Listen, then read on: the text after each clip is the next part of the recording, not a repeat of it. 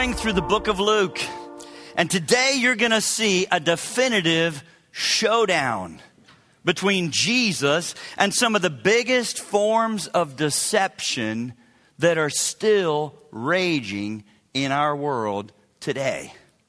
You see, this brief encounter between Jesus and a crippled woman brings into sharp focus three of the biggest obstacles that still keep us from coming to Christ.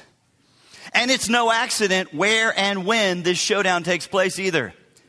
Jesus chose to do it on the Sabbath, their most important day, and in the synagogue, their most important place for clarifying everything that mattered most about God and how you could be right with him. Hope you realize there's a difference between the temple and the synagogue. Temple, there's one of them. It was in Jerusalem. Not a lot of chatter or conversation there. You made sacrifices there. The synagogue, these were all over the land. And this is where teaching was done. This is where people went to learn what they should think and know about God, what was most important.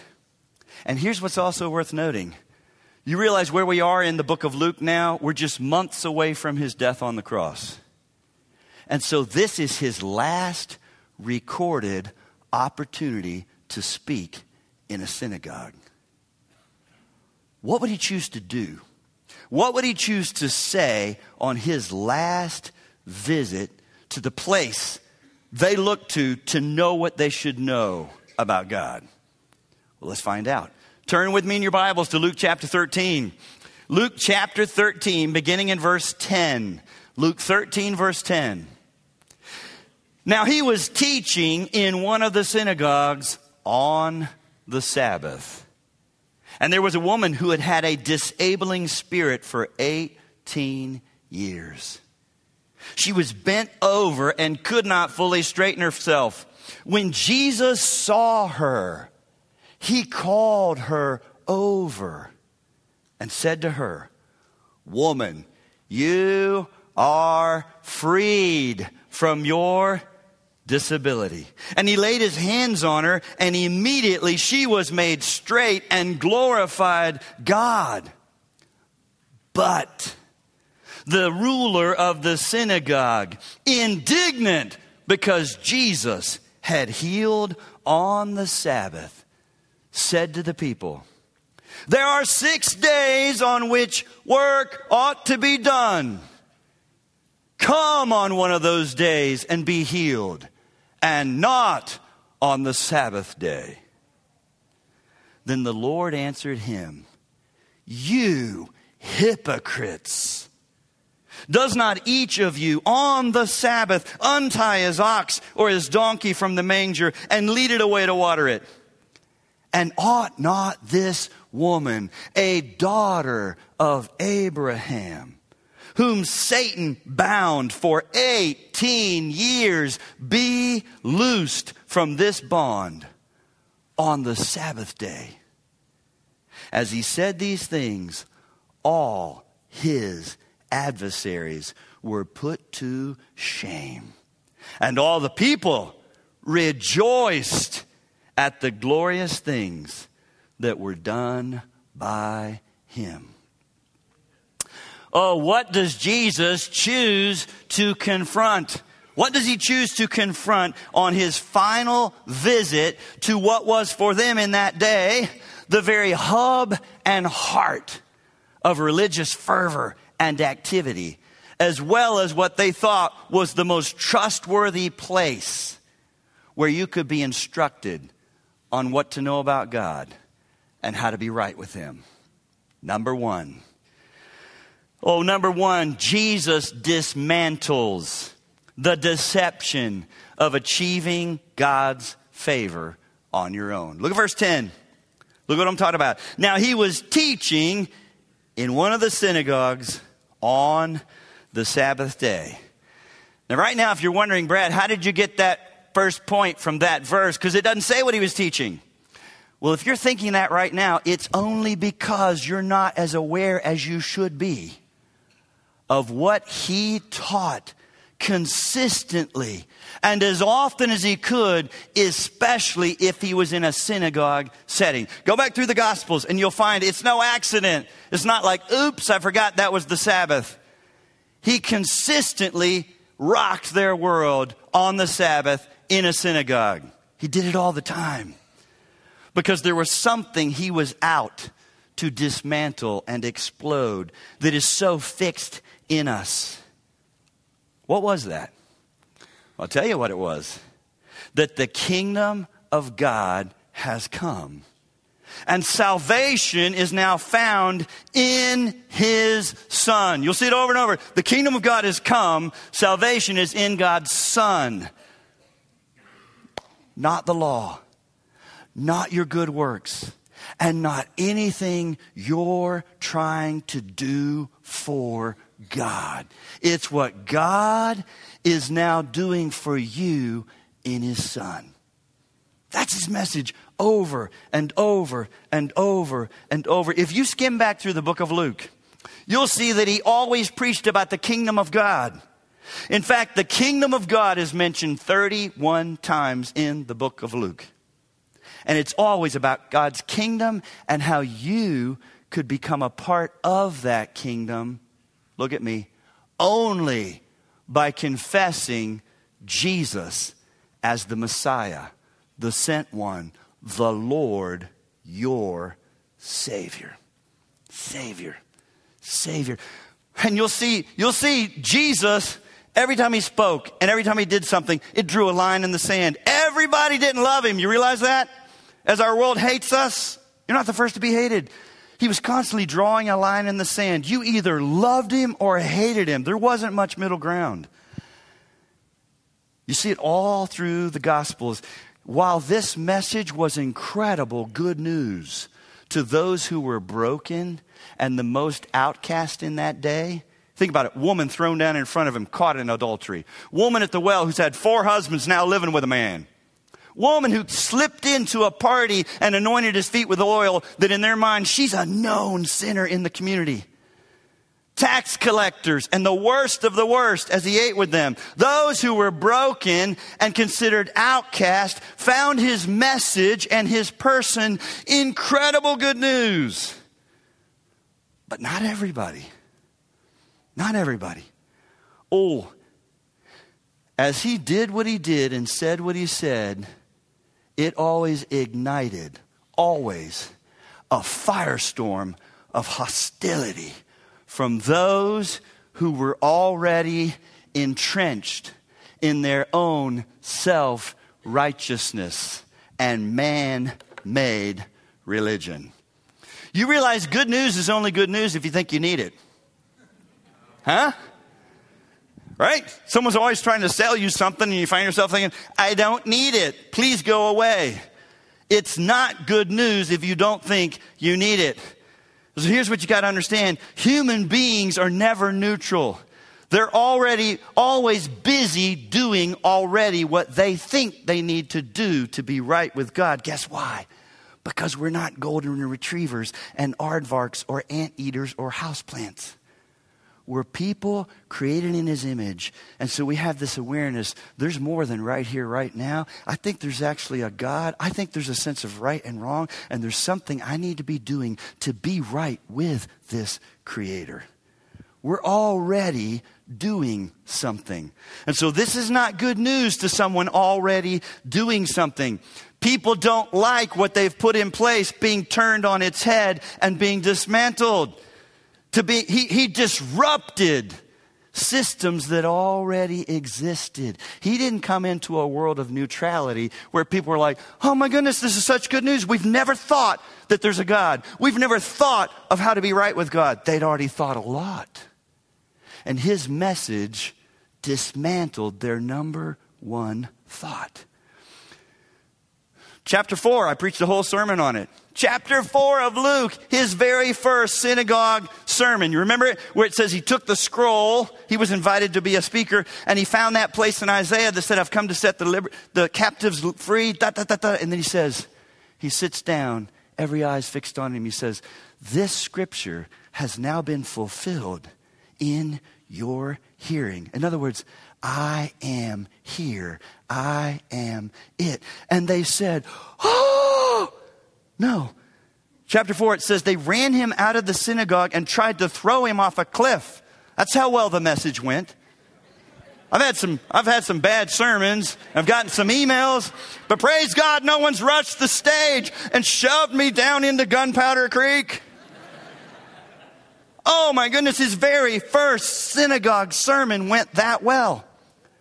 Chapter 6, in the synagogue, they were filled with rage and thought about what they could do to him. And in chapter 11, the further we move along, they actually began to plot and plan, how could we catch him in his words and take him down?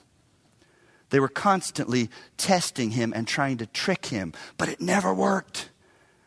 This message, they were furious. Lots of people didn't want to hear this. Why would people be so opposed to such good news? I'll tell you why. This might surprise some of you. Here's what you need to understand, and the Bible teaches this. The human heart actually hates this message of grace. You're like, what? I think the message of grace is amazing. If you're sitting here right now and you think the message of grace is amazing, that's because God's Spirit already did a work in you, because the message of grace travels with a cluster of other biblical truths. You ready? It's only amazing to you when you also begin to own and acknowledge your true condition of helpless, hopeless sinner who can do nothing to save yourself. Those truths travel with grace. Oh, we don't like helpless. We don't like hopeless. We don't like being called sinners. I still get emails from people in our church family. You keep calling us sinners. My wife said if you do that one more time, she's going to smack you. I'm going to do it forever till I drop dead because the Bible does it. We are sinners, and if you don't own it, grace isn't amazing. Oh, we don't like helpless. We don't like hopeless. We don't like being called sinners. And stay with me. We can't stand the thought of not being able to do something about it for ourselves. Woo. Listen to me. Oh, yes, grace is amazing. But this amazing grace only gets embraced after you humble yourself and own your true condition before God and say, oh, my goodness, I'm a sinner in need of a Savior. Have mercy on me, oh God. I could never do anything to make myself right with you. Now grace is amazing.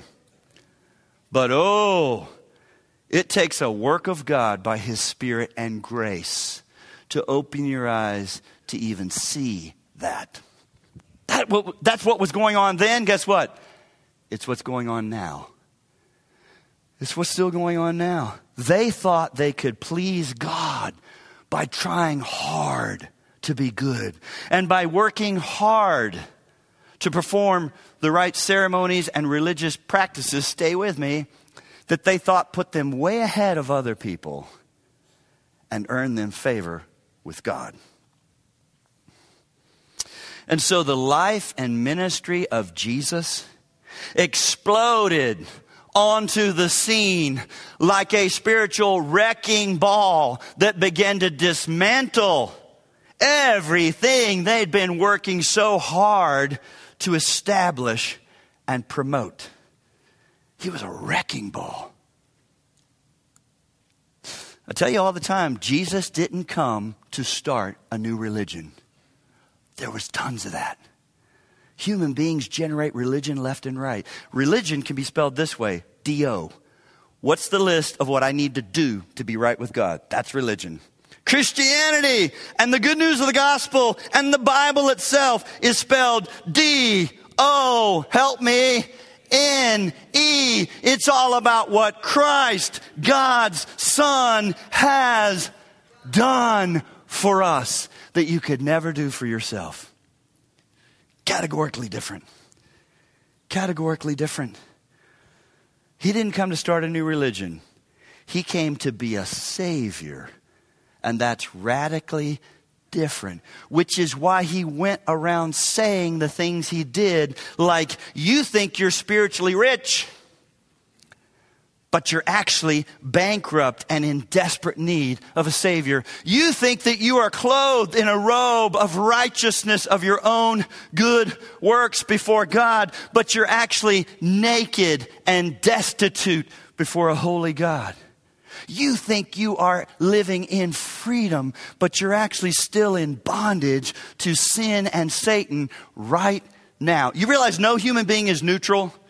I might choose to follow Satan. I might choose to follow Jesus. God, we're born, Bible teaches this, slaves to Satan is your father until you declare Jesus as your Lord.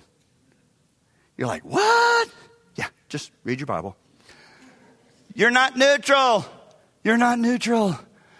That's why he went around saying, you think you are in freedom?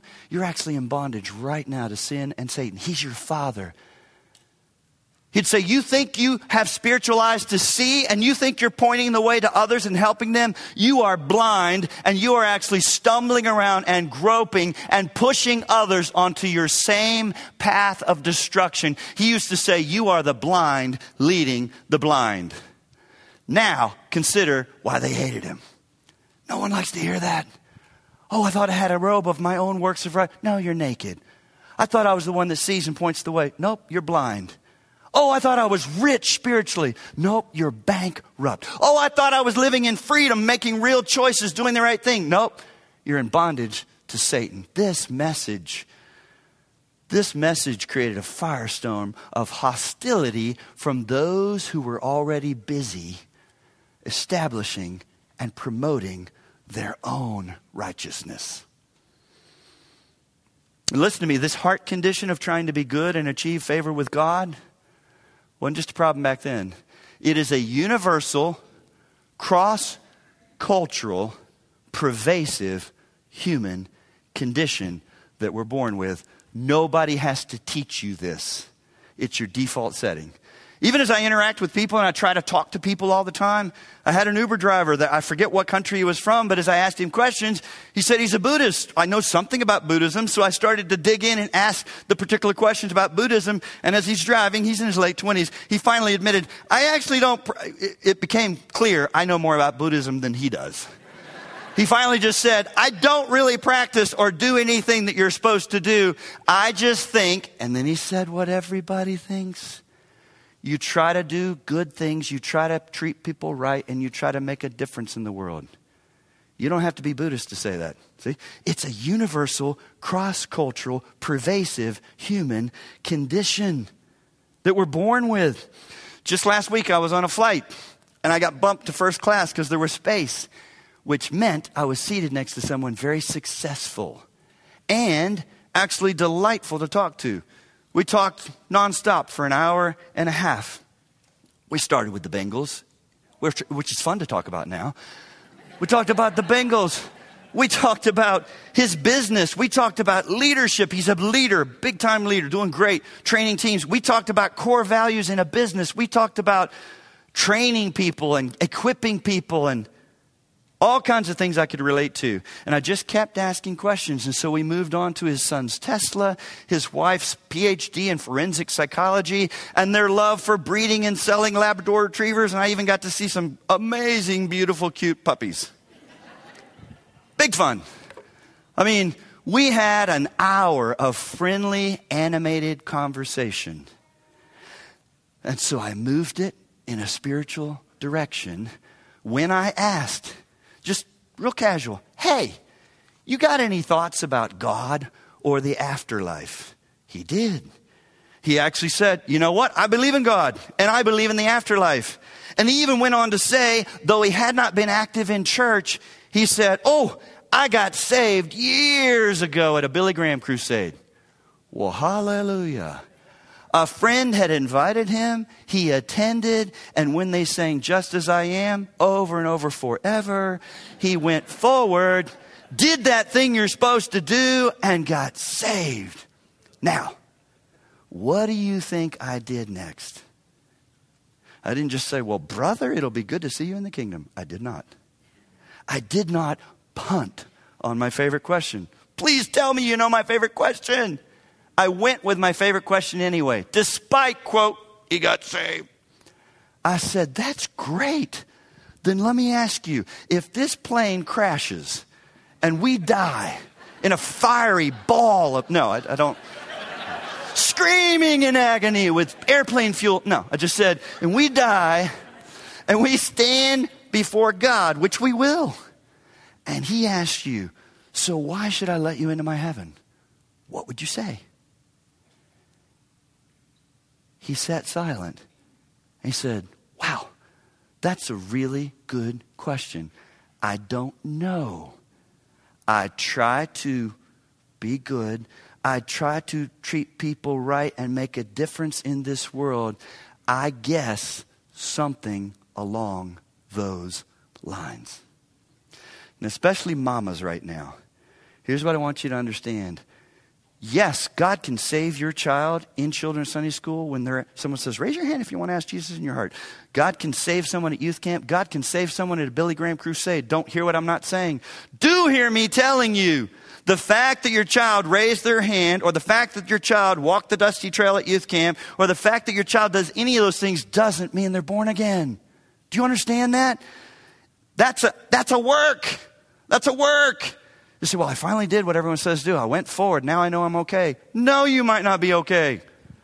If you don't know that it's Jesus. So when it looked like he had said everything he could think to say, I leaned over and a little quieter. I said, you do realize you didn't mention Jesus anywhere in your answer. And he said, oh, yes, I need to proclaim him more. I thought, I don't think proclaiming him is your biggest problem. I don't think you know him. And when you don't know him, of course you don't proclaim him. And so I said, you know what? I think the most important question you could wrestle with is, who is Jesus and what did he do for us?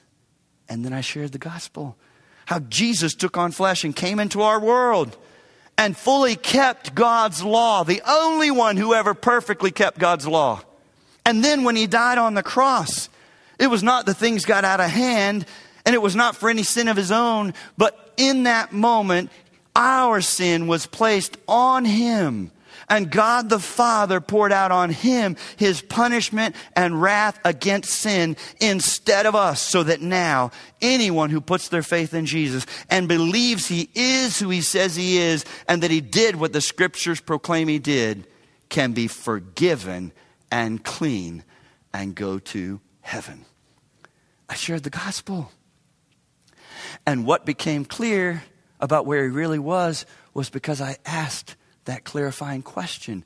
I didn't just think, oh, I hear mothers say, well, I know he's a Christian. He lives like a hellion, but I know he's a Christian. I was there when he prayed his prayer on the bed and he cried. Mama, please stop. Don't hear me saying you have to earn your way to heaven. Do hear me saying, if you know him, there ought to be some fruits of knowing him. The Bible does say, yeah, we can't see hearts. You'll know them by their fruits. You'll know them by their fruit. If there's no appetite for the things of God, no desire to follow Jesus Christ, no fruit of the Spirit, there might just be no spiritual life. The best thing you could do for your precious so-and-so is pray that Almighty God would save him. And do not text him, praise God, we know you're not going to hell because you got saved when you're 7. Stop saying that. That may cause them to never consider the terrible condition that they're in. Do you understand? You don't want that son or daughter to have the assurance of mama. They need the assurance of the Holy Spirit by God's grace that they're right with God through his son, Jesus Christ. But let me show you something else Jesus confronts head on in this passage. Number 2, he demonstrates his power to free us from bondage to Satan. Look at verse 11 and 12. And behold, there was a woman who had a disabling spirit for 18 years. She was bent over and could not fully straighten herself. Jesus is the master of the moment. You'll see it all through the Gospels. And so he uses this woman to put on display the fact that he has power over Satan and spiritual forces of darkness that sometimes cripple us physically. So don't make a mistake in thinking anyone that has a disability, it's demonic. The Bible doesn't teach that. But the Bible shows us instances that, yes, someone was deaf or someone was mute or she's bent over, and it is spiritual forces of darkness. There are times that demonic forces cripple us physically, but guess what? Demonic forces cripple us spiritually continually and keep us in bondage. We are born in bondage to darkness and spiritual forces until the day you look to Christ and cry out to Him as your Lord and Savior. He wants to put on display something greater. And so here's what I want you to get. It's interesting how this goes down in verse 12. It's not like so many other encounters. We've got tons of places in the Bible where people come to Jesus, right? Where people shout out, "Oh, Son of David, heal me, open my eyes." We've got places where the woman reaches in the crowd and thinks, if I just touch. And He often turns around and says, what has made you well? Your faith. Guess what? We also have places, praise God, because He's sovereign, where it mentions nothing about what they did and their faith. It's His goodness to move in our direction what He did. This is one of those instances. This encounter in verse 12 shows that Jesus is the one who saw her, right? She didn't come up to Him. In fact, He stopped in the middle of His teaching, saw her. And folks, it is most likely that He saw her hunched over and hovering in the back of the synagogue. Because not only was she a woman, but she would have been considered a total out. That was not a kind day for disabilities. Not like we have today. They had a thinking that if you're like that, you did something fundamentally wrong to be born that way. You are the worst of sinners. She was not only a woman, but she was a total outcast. So it's likely she was hovering against the back wall in the shadows, hunched over. He saw her. He called her to Him. And then He set her free. It doesn't record her saying a word. It doesn't record her exercising faith. He set her free by the power of His word when He said, "Woman, you are freed from your disability." He didn't, and notice, He didn't say you're healed, and He didn't say you're clean. He chooses His words carefully depending on the situation. Remember when He touched the leper, He chose to say, "You're clean." Why? Because they were so aware of, "I am unclean." They had to walk around saying, "Unclean, unclean." You were supposed to shout it if anyone got near you. How awful would that be? That's why He said, "You're clean." In this instance, she's bent over and twisted by the power of Satan. And what He wants to emphasize is you have been set free. You're freed. You are freed. In fact, He uses a Greek word that means to loose something, to release something so that it can be set free. Jesus has the power to set us free from the bondage of Satan that twists our lives in all sorts of miserable ways and keeps us bent over in ways that are painful to us and destructive to us and others.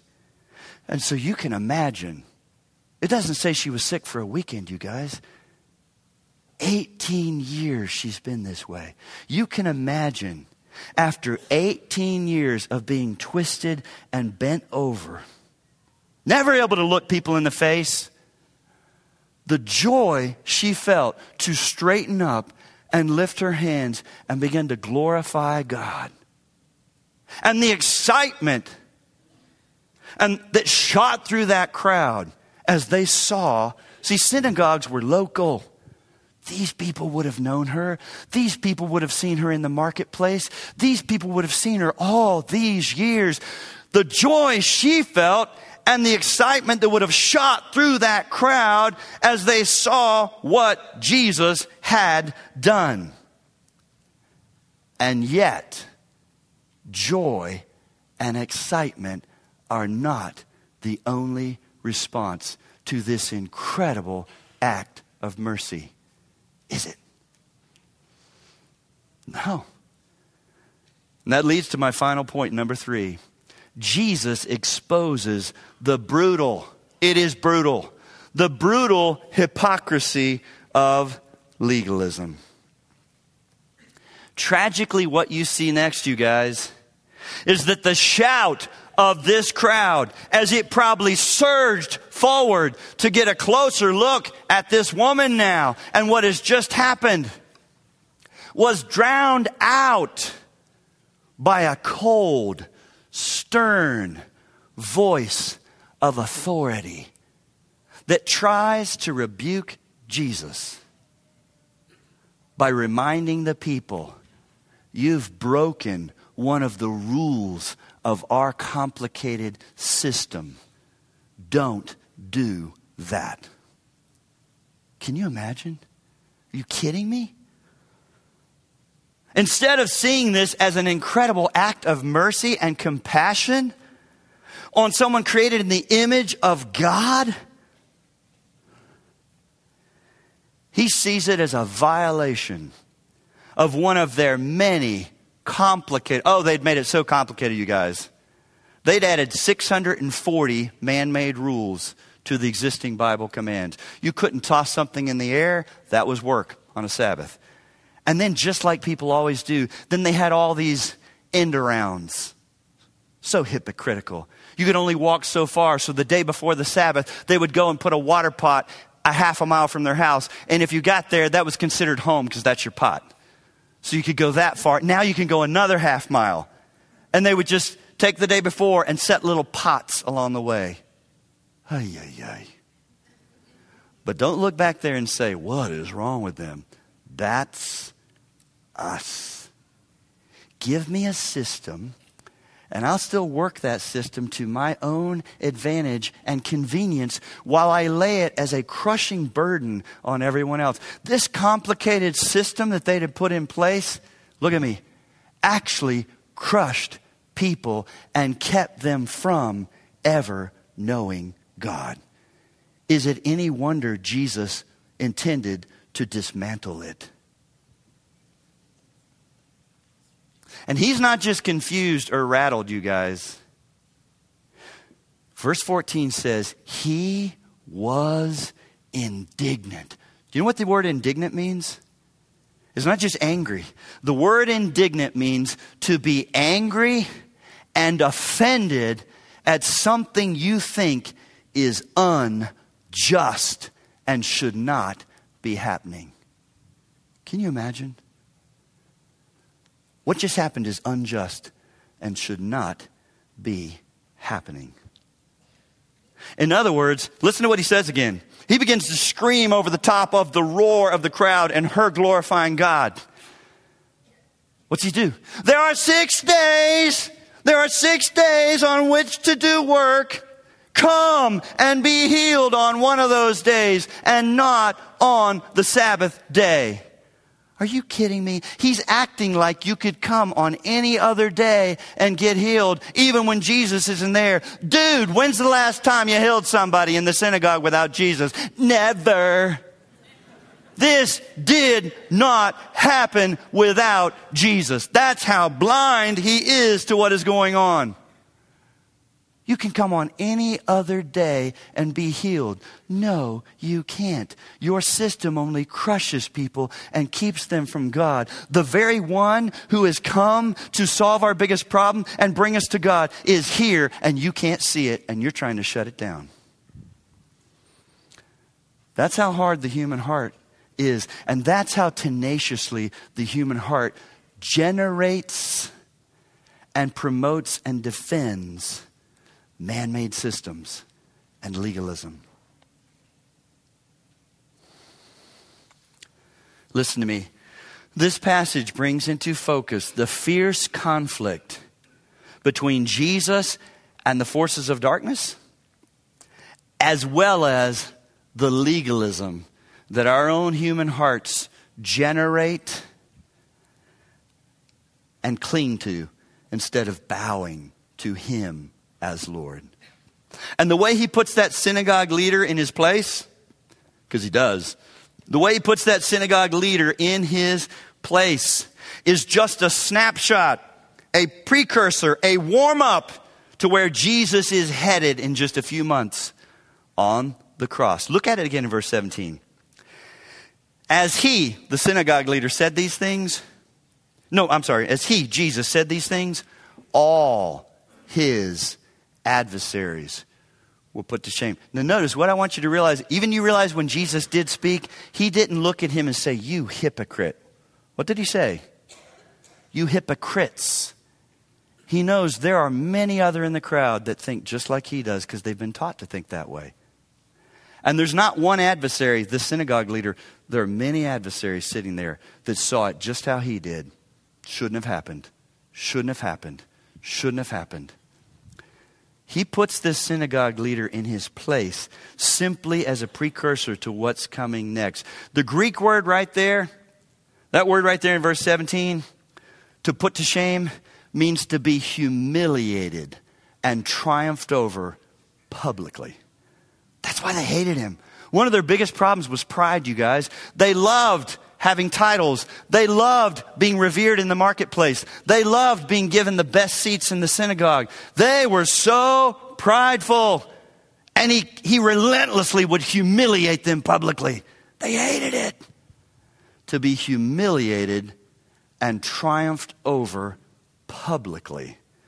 But oh, you guys, where Jesus is headed next is he is going to humiliate and triumph over our greatest adversary, Satan. Amen. And do it publicly. Publicly, on the cross in payment for our sins, which is why he cried out from the cross, it is finished. What was needed to be done so that we could be right with God through his son, not based on anything we do or bring to the table, is done right now. Let me show you what I'm talking about, because it's one of my favorite passages in all the Bible. I want you to see it for yourself. Go to Colossians chapter 2. Colossians chapter 2. Let me show you the public humiliation and triumph over not just one synagogue adversary, but our greatest adversary, Satan. Colossians chapter 2, beginning in verse 8. Colossians 2, verse 8. I love how the Bible anticipates the very things we'll get tangled up in and addresses it. Hope you realize, I tell you got to read your Bible, not because, and it's some old book, and every now and then you'll bump into something that's relevant for today. The whole thing is relevant for today because it was written by Almighty God. Listen to this in verse 8. See to it that no one takes you captive by philosophy and empty deceit, according to the human traditions, according to the elemental spirits of the world, and not according to Christ, for in him the whole fullness of deity dwells bodily. He is God. He is the God-man.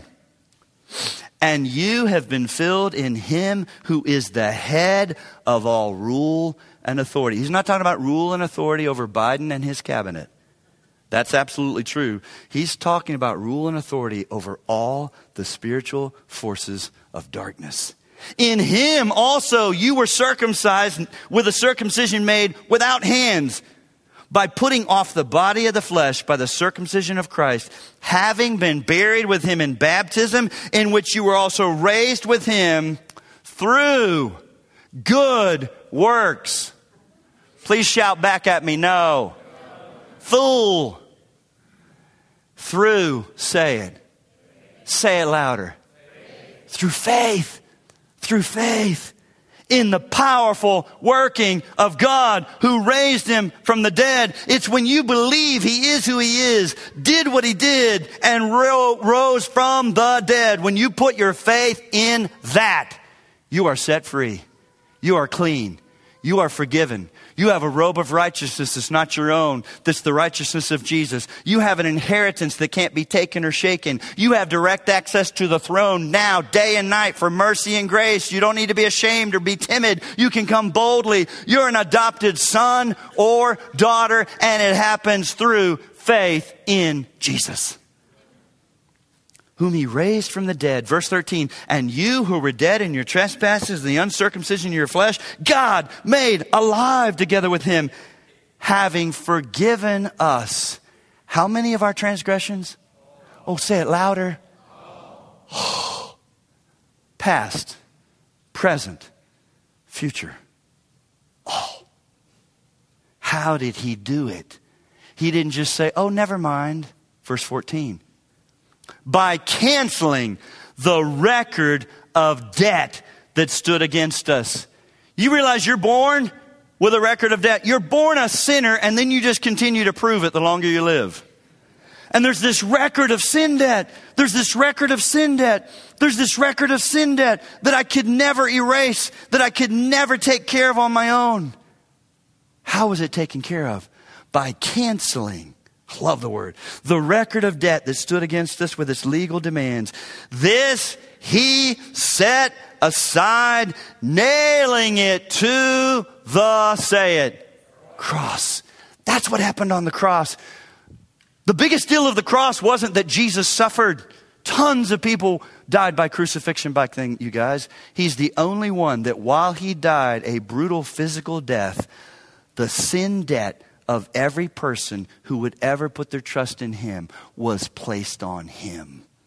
That's what caused him to cry out, my God, why have you forsaken me? That was the most horrific, painful thing. That God the Father, for the first time ever, stepped away and turned his back on his son. And his son experienced separation from God that we should have experienced forever in hell. His son experienced to be abandoned by God. That was the horror of the cross. Why have you forsaken me? Canceling the debt. This he set aside, nailing it to the cross. Verse 15, having disarmed the rulers and authorities and put them to open, say it, shame. Shame. By triumphing over them in him. That moment that Satan thought was his greatest moment, as he saw this one he despised hanging on the cross, actually became the greatest moment of triumph and humiliation for Satan and the spiritual forces of darkness. Jesus triumphed over them publicly when he said, it is finished. Their power to own us and drag us to hell was robbed from them when he rose from the dead victorious. And there'll be a host of believers, men and women, who simply put their faith in him and are no better than anyone else who's ever lived, that shall never taste death or the wrath of God because of Jesus. There's no other religion like this, you guys. There's nothing in this world like this. Because here's a Savior. And here's a God who did for you what he actually said has to happen. And knew you couldn't do it, so he did it for you. Why? I'll tell you why. For God so loved the world that he gave his only begotten Son, so that whosoever should believe in him should not perish, but have, say it, everlasting life. That's the good news of the gospel. If you've become overly familiar with it, if you've gotten lost in our culture right now with other things that they're trying to make you think is the most important, oh my goodness, come back. If you're here and you don't know Christ, come to Christ today. Come to Christ. Put your faith in Christ. Turn away from whatever you're trusting in and generating that you think sets you aside and will make it okay. Come to Christ today. Simply put your faith in him right now. The prayer can be simple. I believe. God, I believe. Right now, I believe. I believe that your son is who he says he is, and that he did what the scriptures testify he did. Bam. You don't have to walk the aisle. You don't have to get baptized. You don't have to give this church any money. Right now, believe. And oh, if you're here and you're a child of God, rejoice and remember what you have. Your biggest problem has been solved. I love it when I've got another pastor that gets it. We're going to tag team this thing. Remember that your biggest problem's been solved and you're not going to be here long. They hated him. They'll hate us. And we get to live for him. Tell somebody else this good news. Oh God, thank you for your word. Thank you for your spirit. Thank you for direct access to your throne. Thank you for shattering the power of Satan and darkness. Thank you for dismantling this heart condition we have of thinking we can earn your favor. And thank you for exposing the brutality of legalism. Oh God, leave us with nothing but the invitation to look to a Savior freely, and to trust in him to do for us what we could never do for ourselves. We pray in Jesus' name, amen.